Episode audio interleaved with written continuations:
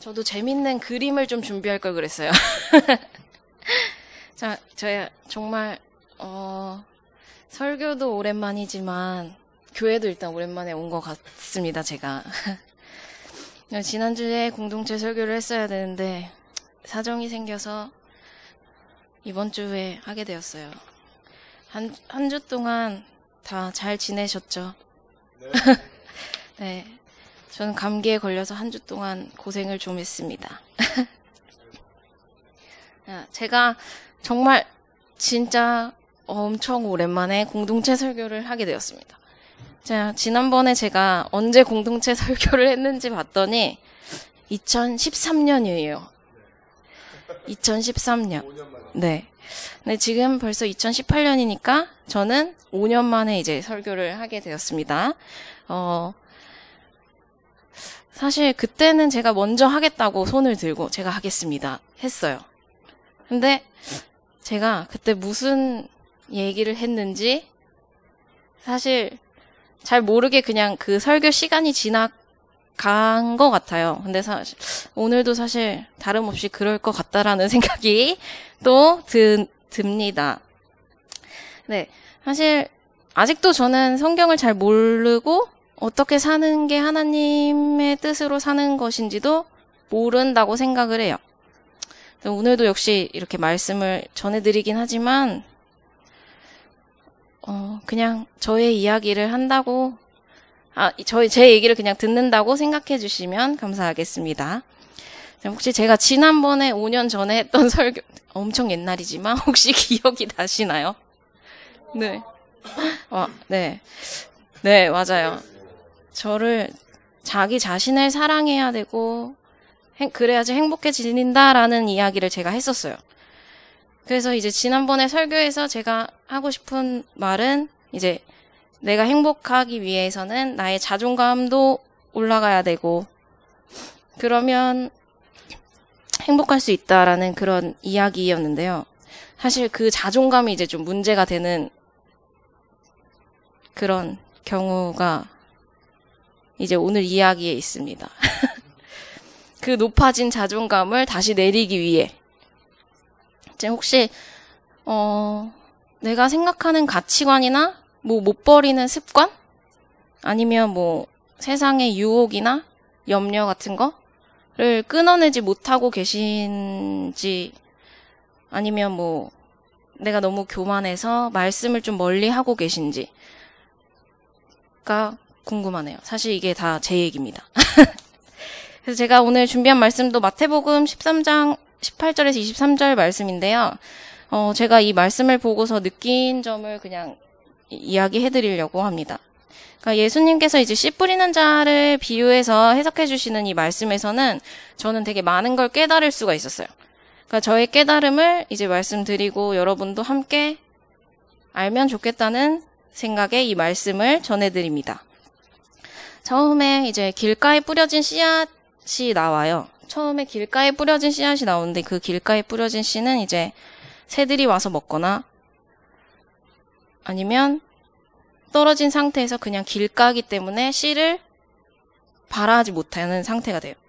근데 그 씨가 이제 복음의 씨앗이라고 생각을 하고 보면은 그게 마음에 나에게 떨어져도 전혀 이해도 안 되고 깨닫지도 못하고 그런 상태가 상태라는 걸 이제 깨 알게 되었어요.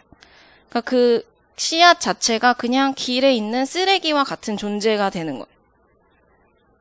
그 존재인 거죠. 아무것도 할 수 없는 씨앗일 뿐이니까. 그러니까 그 씨앗을 또 악한 자가 와서 빼앗아 간다는 것은 나의 악한 마음이 그것을 없앤다는 것이라는 것을 이제 알게 되었어요. 저는 그래서 마음의 밭이 단단하고 나의 뜻으로 굳어져서 말씀을 들어도 큰 반응이 없고 그 믿음 속에서 살아간다라는 거를 알 수가 없었어요. 결국 사탄이나 그런 악한 것들이 말씀을 가로채 가는 거라고.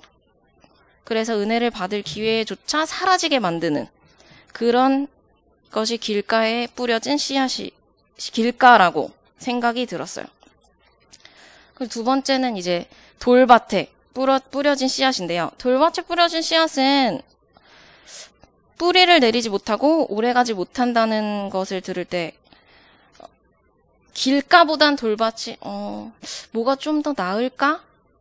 비슷하지 않을까라는 생각이 들었는데 그나마 길가보다 돌밭이니까 아주 잠깐 기쁘겠죠? 잠시.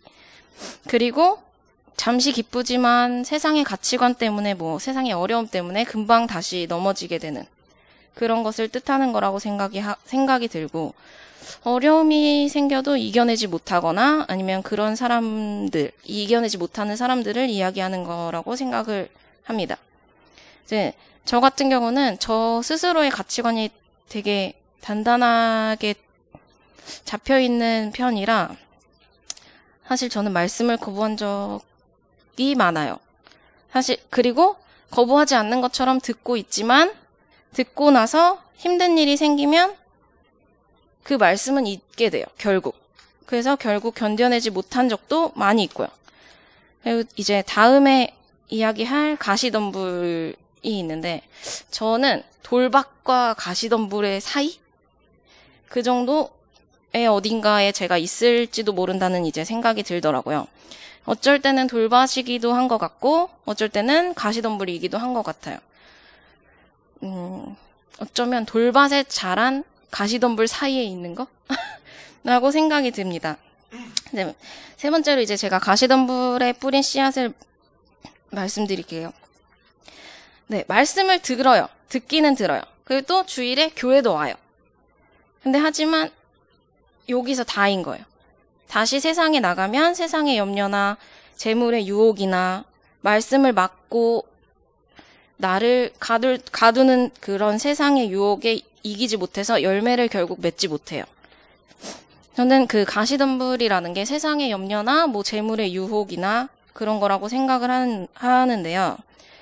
어, 그런 세상의 염려, 재물의 유혹이 저를 언제나 이제 가로막고 있어서 씨앗에서 싹이 되어도 이제 그 이상 자라지 못하게 한다는 생각이 들었어요. 그래서 일상에서 이제 근심이나 아니면 염려로 가득한 그 생활 속에서 이제 말씀을 들으면 정말 딱 그때뿐인 거예요. 그때뿐. 주일, 일요일. 그 11시부터 한 3시? 이 짧은 시간. 짧은 시간 동안만이 이제 내가 잠시, 잠깐 세상의 염려와 근심 속에서 벗어날 수 있는 그 시간뿐이었던 거예요. 그 이후에는 이제 들었던 말씀은 이미, 이미 다 있고, 내 마음 속에도 이미 나로 가득 차 있는 거죠. 그러니까 다 저는 하나님을 의지하고 말씀대로 살아갈게요 라고 하지만 결국은 나의 뜻대로 나의 의지대로 이제 나의 힘으로 살아가려고 하는 거예요. 이제 저의 자존감 때문인 거죠. 내가 다 할 수 있다라는 생각을 가지고 그러니까 평소 이제 살아가면서 이제 하나님의 옆에 있다는 건 알아. 알지만 내 눈에 안 보여. 근데 지금 이 일을 하고 있는 건 나 자신이야. 그러니까 내가 하고 있다는 생각이 그리고 내가 스스로 혼자 잘 해결해 나가고 있다는 생각이 이제 가득 들게 되는 거죠. 이제 저만 그런가요? 네. 네, 여기서 알 수 있듯이 처음에 말씀드린 자존감이라는 게 스스로 조절이 가능하다면 참 좋은 것 같아요. 네, 저는 아직은 아직 부족한 사람인 것 같습니다. 그래서 저는 그런 일들로 인해서 아직 영적인 열매를 맺지 못했다고 생각을 해요.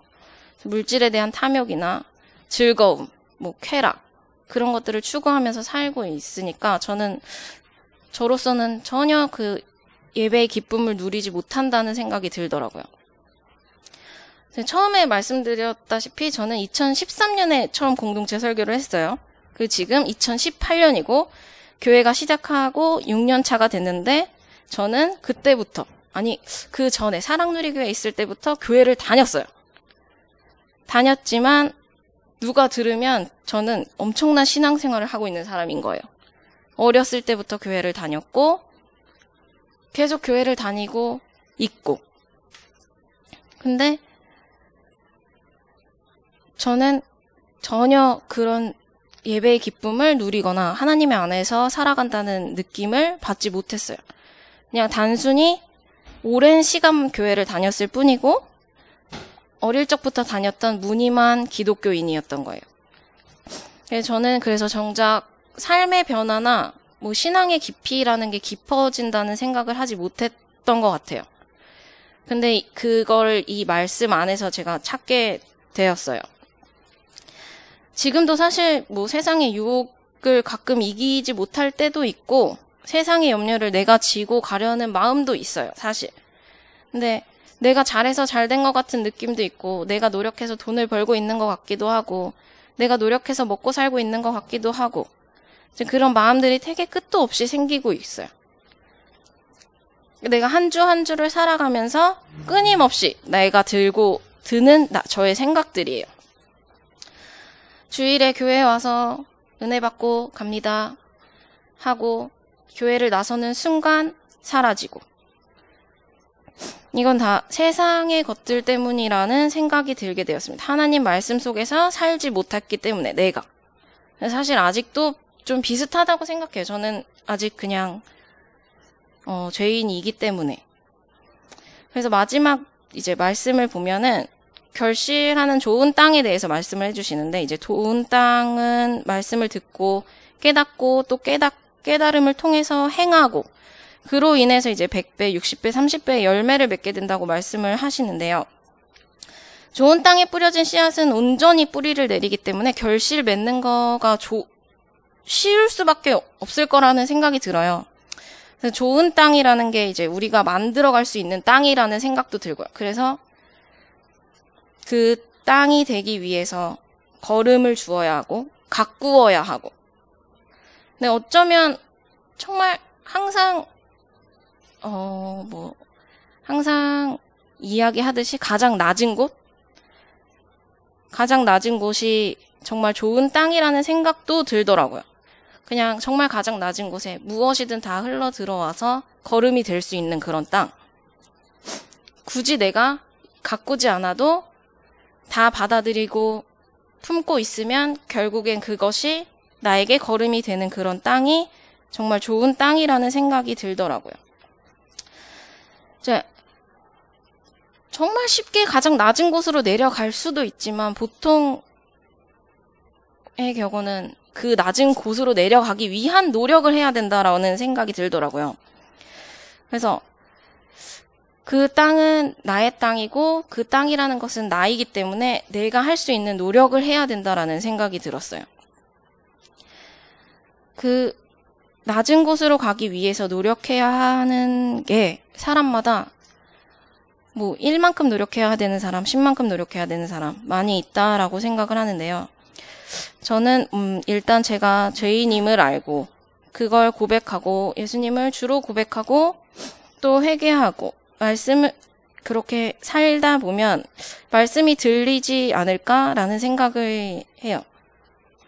그렇게 하게 되면 이제 삶 속에서도 열매를 맺을 수 있고 꾸준하게 하나님과 대화하는 사람이 되지 않을까라는 생각이 들더라고요. 그 노력, 노력들 중에 하나가 이제 저는 말씀을 읽는 거라고 생각을 했었어요.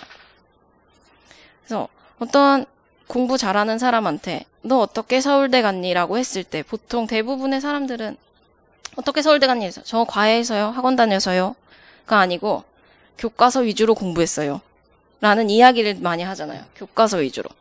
근데 그 공부 잘하는 비법이 교과서 위주로 공부했어요인데 교회에서 내가 하나님을 알고 더 가까이 만나기 위해서는 교과서 위주로 해야 되는 거예요. 근데 그 교과서는 우리 우리에게 필요한 교과서는 이제 성경이었던 거죠.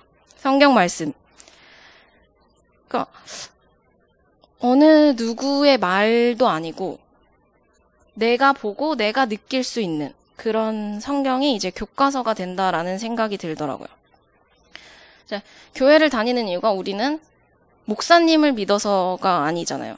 목사님을 믿는 것도 아니고 내 옆에 있는 이 다른 친구들 때문에 교회를 다니는 것도 아니고 아, 물론 그 어느 정도의 존재는 있지만 저희는 이제 하나님을 믿고 그 성경 속에 나와 있는 하나님을 따르면서 살기 위해 교회를 다니는 거기 때문에 그 성경이 정말 중요하다는 걸 깨닫게 되었어요. 하지만 하나님을 믿어야 되는 거 알면서 저는 성경을 읽지 않았어요. 항상 필요하다라고 말은 하지만 그때뿐 작심 3일 있잖아요. 작심 3일. 한 3일 정도 읽고 그 뒤가 되면은 금세 다시 시들어 시들시들해지는 그런 상황이 되었던 거죠. 항상 생각해 보면 저는 아무것도 노력하지 않으면서 제발 주님에 대해서 알게 해주세요. 하나님에 대해서 알게 해주세요. 제가 뭘 믿는지 알게 해주세요. 그게 항상 기도 제목이었어요. 저는 성경을 보지도 않으면서 그 성경에 나와 있는 하나님을 알려고 하지도 않으면서 뭘, 도대체 뭘 믿게 해달라고, 알게 해달라고 했을까요, 제가? 그, 그냥 저의 욕심이었다고 생각해요. 아무것도 안 하지만 나에게 주어, 주었으면 좋겠다는, 그냥 숟가락으로 밥을 떠 먹여주는 그런 게 있었으면 좋겠다는 생각을 한 거예요. 그, 당연한, 당연한 결과였던 것 같아요. 성경을 보지 않았, 않았는데 내가 어떻게 알며 그 알지 못하는데 무엇을 믿어야 하는지. 결국에는 스스로 기도 제목을 내놓기도 하지만 저는 또 기도는 하지도 않아요. 나는 하지 않았고 주변에서만 해주길 바랬던 그런 욕심쟁이였던 거예요. 사실 지금도 많이 변하진 않았어요. 말씀을 읽는다는 것 자체로도 이제 어려운 일이고 그걸 꾸준히 해 나간다는 게 정말 힘든 일이라는 걸 알게 되었죠. 이제 조금씩 말씀을 읽고는 있는데 이제 스스로 조금씩 정말 조금씩 변하고 있다는 생각이 들긴 해요. 아직까지도 저는 세상의 유혹이나 돈의 유혹, 걱정 뭐 그런 거에서 벗어나지 못했어요. 매일매일 살아가면서 그것에서 벗어나는 게 정말 쉽진 않을 것 같아요. 이제 날마다 이제 나의 죄를 인정하고 회개하고 기도하고 말씀 읽고 좋은 땅이 되길 바라면서 그렇게 살아가는 것 자체가 쉽진 않은 것 같아요. 그렇다고 말씀을 읽는다라고 해서 난 좋은 땅이 될 거야. 이것도 아니지만 그냥 그 조금의 변화가 이제 점점 더 좋은 땅이 되지는 좋은 땅이 되는 기초가 되지 않을까? 그런 생각이 들더라고요. 그래서 나의 욕심인 거죠. 항상 어떤 때는 말씀이 되게 와다. 어느, 어느 날은 말씀이 되게 안 와다. 그것도 저의 욕심인 거라는 생각이 들더라고요. 내가 듣고 싶은 말만 골라 듣고. 그래서 그래서 말씀이 안 깨달아지는 건가라는 생각도 들고 그렇더라고요. 그래서 노력이라는 게 하다 보면 이제 말씀을 깨달을 수 있는 그런 복을 주시지 않을까? 너무 기특하니까, 어, 되게 열심히 읽는구나. 이제 깨달을 수 있도록 너에게 능력을 줄게. 이렇게 하시지 않을까? 그런 생각이 들더라고요. 그래서 제가 그냥 가만히 앉아서 바라기만 했었던 것은 없애야 된다라는 그런 마음이 되게 많이 들었어요. 가만히 앉아서 바라고만 있으면 어느 누구도 나에게 그렇게 해주지 않, 않을 거라는. 모든 인생도 또 비슷한 것 같아요. 삶을 살아가면서도 노력을 하면서 살아야 하는 거고 그 노력을 통해서 언젠가 찾아오는 기회를 어떻게 잡느냐 이런 게 중요하니까. 그리고 또 사람과의 관계에서도 노력이 필요한 것처럼 하나님과 나의 관계에서는 노력을 하나님과 나의 관계에서도 애씀과 노력이 필요하다는 걸 이제 저는 깨닫게 되었어요. 그래서 내가 살아있는 이 사람과의 관계를 위해서는 정말 많은 노력을 하지만 내가 믿고 있는 하나님에 대해서 알기 위한 노력은 정말 하지 않았다는 걸 알게 되었어요. 그것 또한 애씀과 노력이 필요하고 그 애씀과 노력을 기뻐 받아 주실 거라는 걸 알게 되었습니다. 그래서 저는 저희 모두 다 함께 노력하고 다 그 낮은 땅이 되어서 어떠한 일이든 어떠한 사람이든 다 받아줄 수 있고 그런 상황들을 모두 품어낼 수 있는 저희가 되었으면 좋겠습니다.